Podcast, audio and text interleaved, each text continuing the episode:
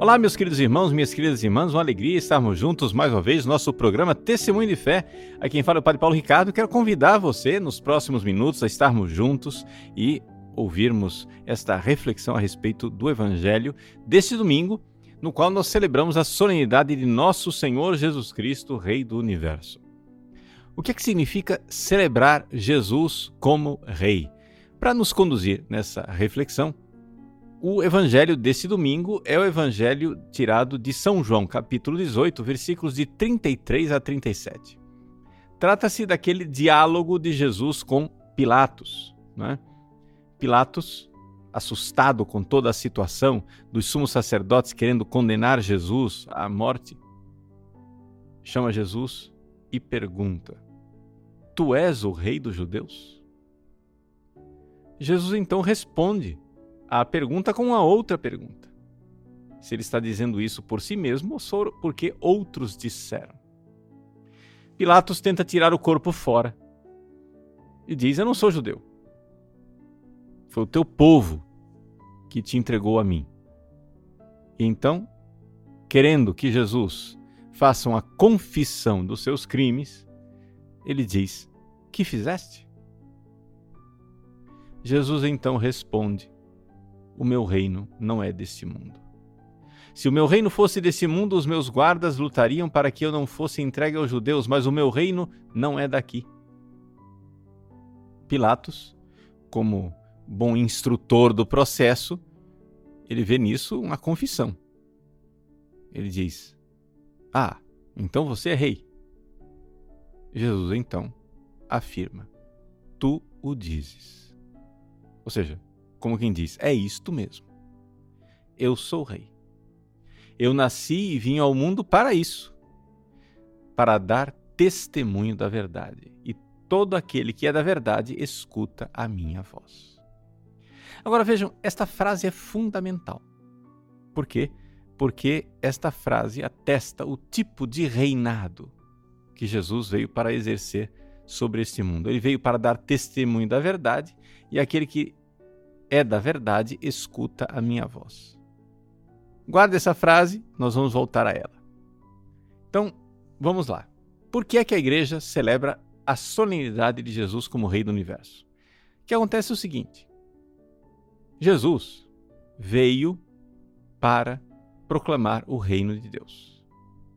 Desde o início, a pregação do Evangelho de Jesus, ele disse: Convertei-vos e crede no Evangelho.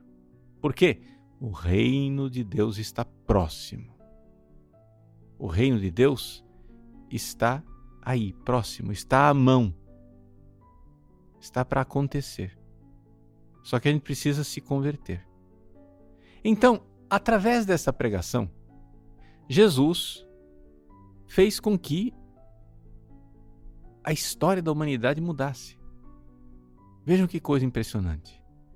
Jesus foi rejeitado, morreu na cruz, ressuscitou, subiu aos céus, enviou o Espírito Santo e, através da pregação dos apóstolos, o reino de Deus foi sendo implantado neste mundo através da conversão das pessoas. Os apóstolos iam dizendo a verdade para as pessoas, as pessoas iam aos poucos sendo cada vez mais dóceis à verdade, cada vez mais dóceis à verdade. E através desta docilidade, desta conversão, as pessoas iam alcançando a santidade. E o grau de santidade que as pessoas alcançaram através da pregação dos apóstolos foi tal que o resultado final foi uma multidão de mártires. Ou seja, os imperadores cristãos queriam ser o único rei deste mundo. Eles queriam implantar, eles tinham implantado um governo mundial onde eles eram os ditadores e os senhores. Mas Jesus tinha ensinado: convém antes obedecer a Deus do que aos homens. Não é? Dai a César o que é de César. E este ensinamento que veio de Jesus através da boca dos apóstolos fez com que os cristãos se tornassem cada vez mais servos submissos a Deus que reinava no coração deles. Vejam, não quer dizer que os cristãos se tornaram maus cidadãos, muito pelo contrário.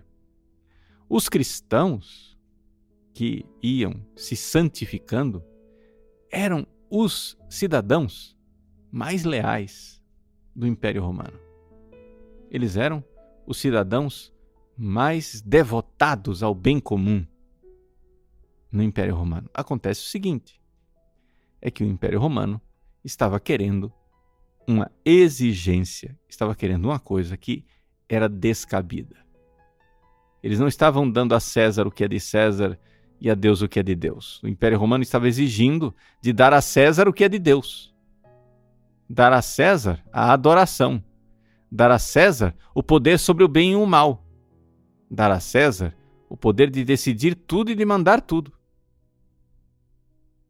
Ora, diante de certas contradições, quando o imperador romano pedia dos cristãos que o adorassem, os cristãos que tinham Deus no seu coração, que tinham Jesus que reinava no seu coração, os cristãos não puderam, evidentemente, dar a César o que era de Deus, o que era de Jesus. E assim, milhões de cristãos foram levados aos circos romanos, entregue às feras, crucificados, queimados vivos, dilacerados, torturados, e sofreram todo tipo de é, injustiça. Por quê? Porque não queriam cometer a injustiça maior, que é deixar de dar a Deus a adoração que lhe é devida. Como é possível? Aqui que vem a pergunta. Como é possível que homens e mulheres frágeis como nós cheguem a este ponto maravilhoso de entregar-se por inteiro a Jesus, de derramar o seu sangue por amor a Cristo? Fica com essa pergunta aí no seu coração. Nós vamos voltar a tudo isso. Eu vou continuar contando a história. Pela devassidão moral e pela corrupção dos costumes, a sociedade romana veio abaixo. O Império Romano, que antes oprimia os cristãos, veio abaixo e com a queda do Império Romano debaixo da bota dos bárbaros, os cristãos tiveram aquilo que era mais uma dificuldade. Agora já não era mais um imperador que impunha aos cristãos uma adoração. Agora era mesmo a violência, era a barbárie, era a injustiça, assassinatos, é, depravações, devassidão, tudo isso que começou a reinar na sociedade. E, no entanto, os cristãos que já não eram mais mártires nessa época, tiveram que viver outro tipo de martírio. Ao invés de derramar o sangue, tiveram que aguentar um novo governo que era um governo simplesmente de homens violentos, bárbaros, mas na mansidão e na humildade de coração, os cristãos foram conquistando e conquistando o espaço e conquistando os corações. Como que os corações foram sendo conquistados? É aquela última frase do Evangelho que Jesus falou e eu disse que você precisava prestar atenção nela. Jesus nasceu para ser rei, mas como? Dando testemunho da verdade. Jesus reina num coração quando a pessoa que é da verdade escuta a voz de Jesus. Então os cristãos foram cada vez mais se convertendo e convertendo os outros, convertendo os bárbaros. Foram trabalhos de séculos. E durante esses vários séculos, em que o tempo ia passando,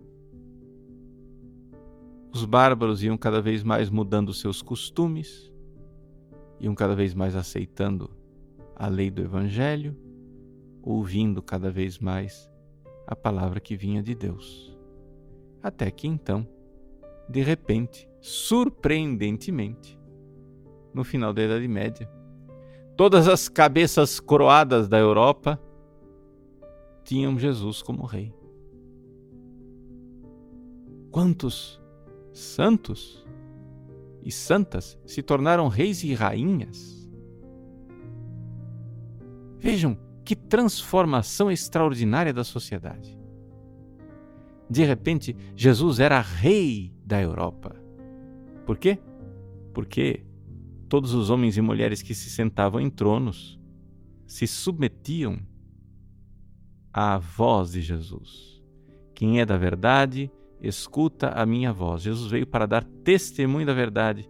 Então, esses homens e mulheres começaram a aceitar a verdade do Evangelho acima do poder militar, do poder político, do poder organizativo dos reis, havia um poder espiritual, um poder, deixa eu usar uma palavra diferente que você vai estranhar, um poder educacional. Ou seja, a igreja que educava os povos, educava os reis, educava na luz do evangelho. Se vocês ouvirem a minha voz, disse Jesus no evangelho desse domingo, quem ouvir a minha voz, eu vou reinar no coração dele. E assim Jesus foi reinando no coração das pessoas. A igreja celebra Cristo, Rei do universo, exatamente por quê? Porque ela quer que Cristo reine nos corações. Agora, eu contei toda essa longa história né, para que você entenda como é que, de fato, Jesus pode reinar nos corações. Às vezes as pessoas acham não é, que o reinado de Cristo sobre os nossos corações é, vai acontecer magicamente. Assim, como é que Cristo vai ser o rei do Brasil? Né? Ah, porque, sei lá, vai ter um presidente da República que vai consagrar é, o Brasil a Cristo Rei. Tá, é uma coisa boa. Mas Jesus não vai, por isso, magicamente, reinar no coração dos brasileiros. O caminho sempre foi o caminho de reinar primeiro nos corações e depois reinar nas instituições. Se nós queremos ter um país católico, como ele um dia já foi, se nós queremos nos inspirar naquela catolicidade que havia no antigo Portugal, um reino fundado em Cristo Jesus para a conversão dos povos, se nós queremos que os nossos países sejam governados desta maneira, nós precisamos primeiro que Jesus governe o nosso coração. E é aqui que está a coisa.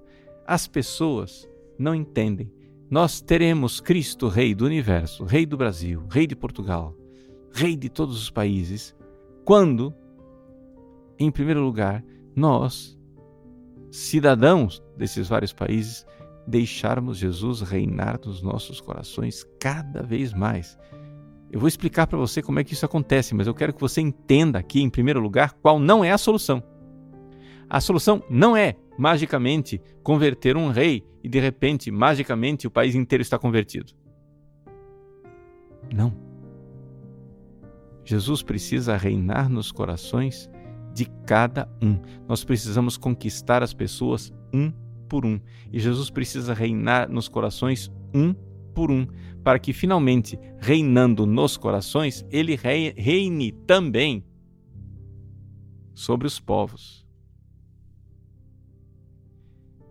E como é que isso vai acontecer? Aí é que nós podemos partir para a solução.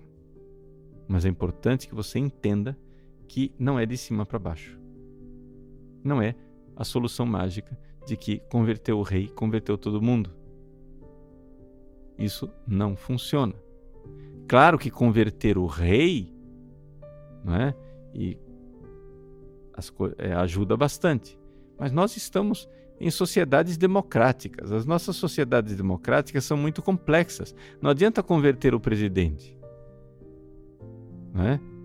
Para você converter o presidente, não acontece a conversão de todo mundo automaticamente. Tem estruturas né, democráticas, onde se você não tiver pessoas verdadeiramente cristãs ali, aquilo vai se tornar sempre a cultura da morte, a cultura da destruição. Nós precisamos fazer a tarefa de casa. Nós precisamos fazer com que Jesus reine no coração das pessoas. É somente assim que o reinado de Cristo vai acontecer sobre os países, sobre os povos. Tá, e aí? Como é que vai acontecer o reinado de Cristo nos corações? O que é que havia? Aqui a pergunta que eu deixei no ar, né? e quero agora trazer para você. O que é que havia de tão diferente? O que é que havia de tão especial naqueles primeiros cristãos, homens e mulheres frágeis como nós, que milagrosamente estavam dispostos a derramar o seu sangue por amor a Cristo Rei? para que Cristo não deixasse de reinar nos seus corações, eles estavam dispostos que o rei injusto, o imperialista e imperador romano, lhes matasse, os matasse. Por quê? De onde veio essa força deles? Como é possível isso? Santa Teresa d'Ávila, uma grande santa e doutora da igreja, que viveu no século XVI.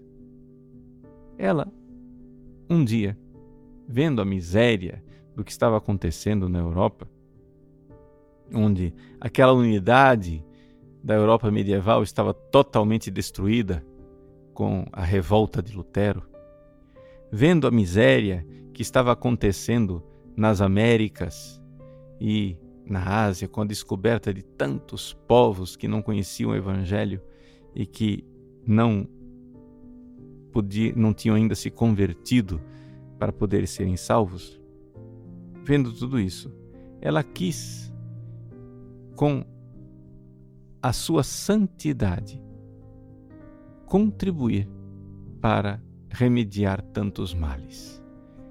Foi assim que, em 1562, ela fundou o Carmelo de São José, que é a reforma carmelita descalça, e ele, ela então escreveu um pequeno livrinho, né? um livro que ela chamava, chamava de Librillo, o seu livrinho, que é chamado hoje de Caminho de Perfeição. Nesse livrinho, Caminho de Perfeição, ela comenta o Pai Nosso. Quando ela chega naquela parte do Pai Nosso que diz: Venha a nós o vosso reino, Santa Teresa d'Ávila explica para suas carmelitas, monjas, e explica para nós hoje, no século XXI, como é que Deus reina nos corações. Vejam, existe um caminho de santificação que leva as pessoas até uma comunhão de vontade com a vontade de Cristo. Ali nós podemos dizer que o reino aconteceu no coração de uma pessoa. É um caminho. É aquilo que ela mais tarde irá chamar de quarta morada. A oração de quietude. Não interessa muito aqui qual é a morada em que a pessoa se encontra, mas é importante notar que no processo de transformação da conversão das pessoas acontece essa etapa. Deixa eu descrever para você como é que isso acontece na prática, para que você entenda onde nós precisamos chegar. Jesus reina nos corações, como ele disse aqui no final do Evangelho. Quem ouve a minha voz. A primeira forma que você tem de escutar a voz de Cristo é que você precisa obedecer os mandamentos. Então, é uma coisa que eu repito e repito até o cansaço. Primeira coisa que você tem que fazer é sair do pecado mortal, Trate de obedecer os mandamentos, se confessar com frequência, se livre do pecado mortal. Cristo não vai reinar nunca no seu coração se você continuar ofendendo Cristo. Se você é sempre Judas que beija Jesus com um beijo de traição, Jesus não reina no seu coração. Então, tome vergonha na cara, se converta, vai lá se confessar, larga os pecados mortais. Aqui você deu o primeiro passo para ouvir a voz de Jesus. Mas não pode parar por aí. Porque parar de ofender o rei não é ainda fazer com que o rei reine. Você precisa continuar. E Jesus diz qual é o caminho: é ouvindo a sua voz. Então você precisa dedicar, uma vez que você verdadeiramente é, é, se decidiu largar os pecados mortais, você precisa dedicar tempo para ouvir Jesus. É a oração de meditação, a oração em que você ouve a voz. Essa voz de Jesus no seu coração, ela vai deixando marcas, ela vai transformando, ela vai fazendo você ficar diferente. Se a oração está sendo bem feita, se você reza como deveria rezar, você vai começar a ver uma transformação dentro de você. Você vai começar a ver que as virtudes que antes eram pesadas vão ficando mais fáceis. Você vai olhando para a sua vida. Pode ser que durante a oração você não sinta nada, mas durante a vida você olha lá e diz: você, nossa, como eu estou diferente. Eu estou mais paciente. Antigamente eu só contava piadas imorais. Agora, quando eu ouço uma pessoa contando uma coisa suja, eu me sinto como que agredido quase. Aquilo dói nos meus ouvidos. Eu antes é, me vestia como uma pessoa sedutora. Agora, quando eu olho uma pessoa mal vestida, aquilo me causa uma, uma reação ruim. Eu comecei a ficar sensível, comecei a ficar diferente. Veja, é Jesus que está começando a reinar no seu coração. E então você vai de purificação em purificação até que você chega, não é? A um tipo de oração que os autores clássicos e Santa Teresa chama de quietude. É na oração de quietude que a pessoa recebe o dom sobrenatural, mas veja só, isso aqui é sobrenatural. A pessoa fez o caminho, mas chega uma hora que Deus faz aquilo nela, em que Deus pega a vontade dela e cola com a vontade dele. A pessoa começa a notar que existe uma comunhão de vontade, que ela quer o que Deus quer.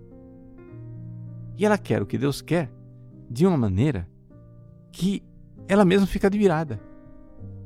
Ela mesma fica admirada de ver o quanto ela quer a vontade de Deus. Ali, Santa Teresa d'Ávila explica: ali aconteceu o venha a nós, o vosso reino. E foi exatamente por isso, porque aconteceu a transformação no coração destas pessoas, que nós tivemos então a multidão de mártires, gente. Se nós tivéssemos agora, século 21, aquelas perseguições dos primeiros cristãos, o que é que vocês acham? Vocês acham que haveria uma multidão de mártires? Ou haveria uma multidão de Judas? Uma multidão de traidores? Para responder essa pergunta, nós temos que responder o seguinte: nós temos uma multidão na oração de quietude? Nós temos uma multidão que recebeu de Deus o dom sobrenatural de querer o que Deus quer. Que tem a sua vontade unida, aquela os corações unidos, eu quero o que Jesus quer, mas eu quero de uma forma tão firme que eu vejo que quem está causando isso dentro de mim é o Espírito Santo. Se nós não nos prepararmos para essa transformação interior, meus queridos, não haverá martírio, haverá traição. O martírio não se improvisa. O martírio não é uma coisa improvisada. Apareceu um soldado romano na porta da minha casa dizendo: negue Jesus, e eu digo: não, eu dou a vida. Pronto, improvisadamente, de repente eu sou mártir. Não. Se aparecer um soldado romano hoje na porta da sua casa, você vai trair Jesus para salvar sua pele. Então, se nós queremos que Jesus reine nas grandes instituições, se nós queremos que Jesus reine na grande instituição do Estado brasileiro, do Estado de Portugal e de todos os países, nós precisamos que Ele antes reine nos nossos corações. Houve sim uma belíssima transformação nos corações das pessoas ao longo da história. Quando as cabeças coroadas eram todas cristãs, é porque antes disso, séculos de sangue derramado, de muito suor, perseverança e oração havia precedido aquele momento. E milhares e milhares de cristãos viviam aquele dom maravilhoso da oração de quietude, onde o reino de Deus vem em nossos corações. O resumo é que Cristo não reinará nos estados se ele não reinar antes nos nossos corações. Portanto, é esse o caminho, é esta a estrada. Jesus está dizendo a Pilatos, representante do injusto e idólatra e imperador romano, que todo aquele que é da verdade escuta a minha voz. E ele veio para dar testemunho da verdade, ele veio para dar martiria, martírio da verdade. É esse martírio da verdade de Cristo, essa testemunha, que nós precisamos que ele venha com o poder do Espírito Santo testemunhar em nossos corações, até que a nossa vontade esteja em Cristo unificada e seremos um só coração e uma só alma. Ao se aproximar da comunhão nesse domingo, peça isso a Jesus. Peça a Jesus o dom subido, o dom precioso, o dom maravilhoso de ser transformado interiormente e de querer tudo o que Deus quer nos mínimos detalhes. Inicialmente por esforço seu, auxiliado pela graça e mais tarde, naquele milagre maravilhoso da oração de quietude, em que, sobrenaturalmente, você vai querer tanto e tão profundamente o que Cristo quer, que você poderá dizer: Eu vivo, mas não eu. É Cristo que vive em mim. Deus abençoe você. Em nome do Pai, e do Filho, e do Espírito Santo. Amém.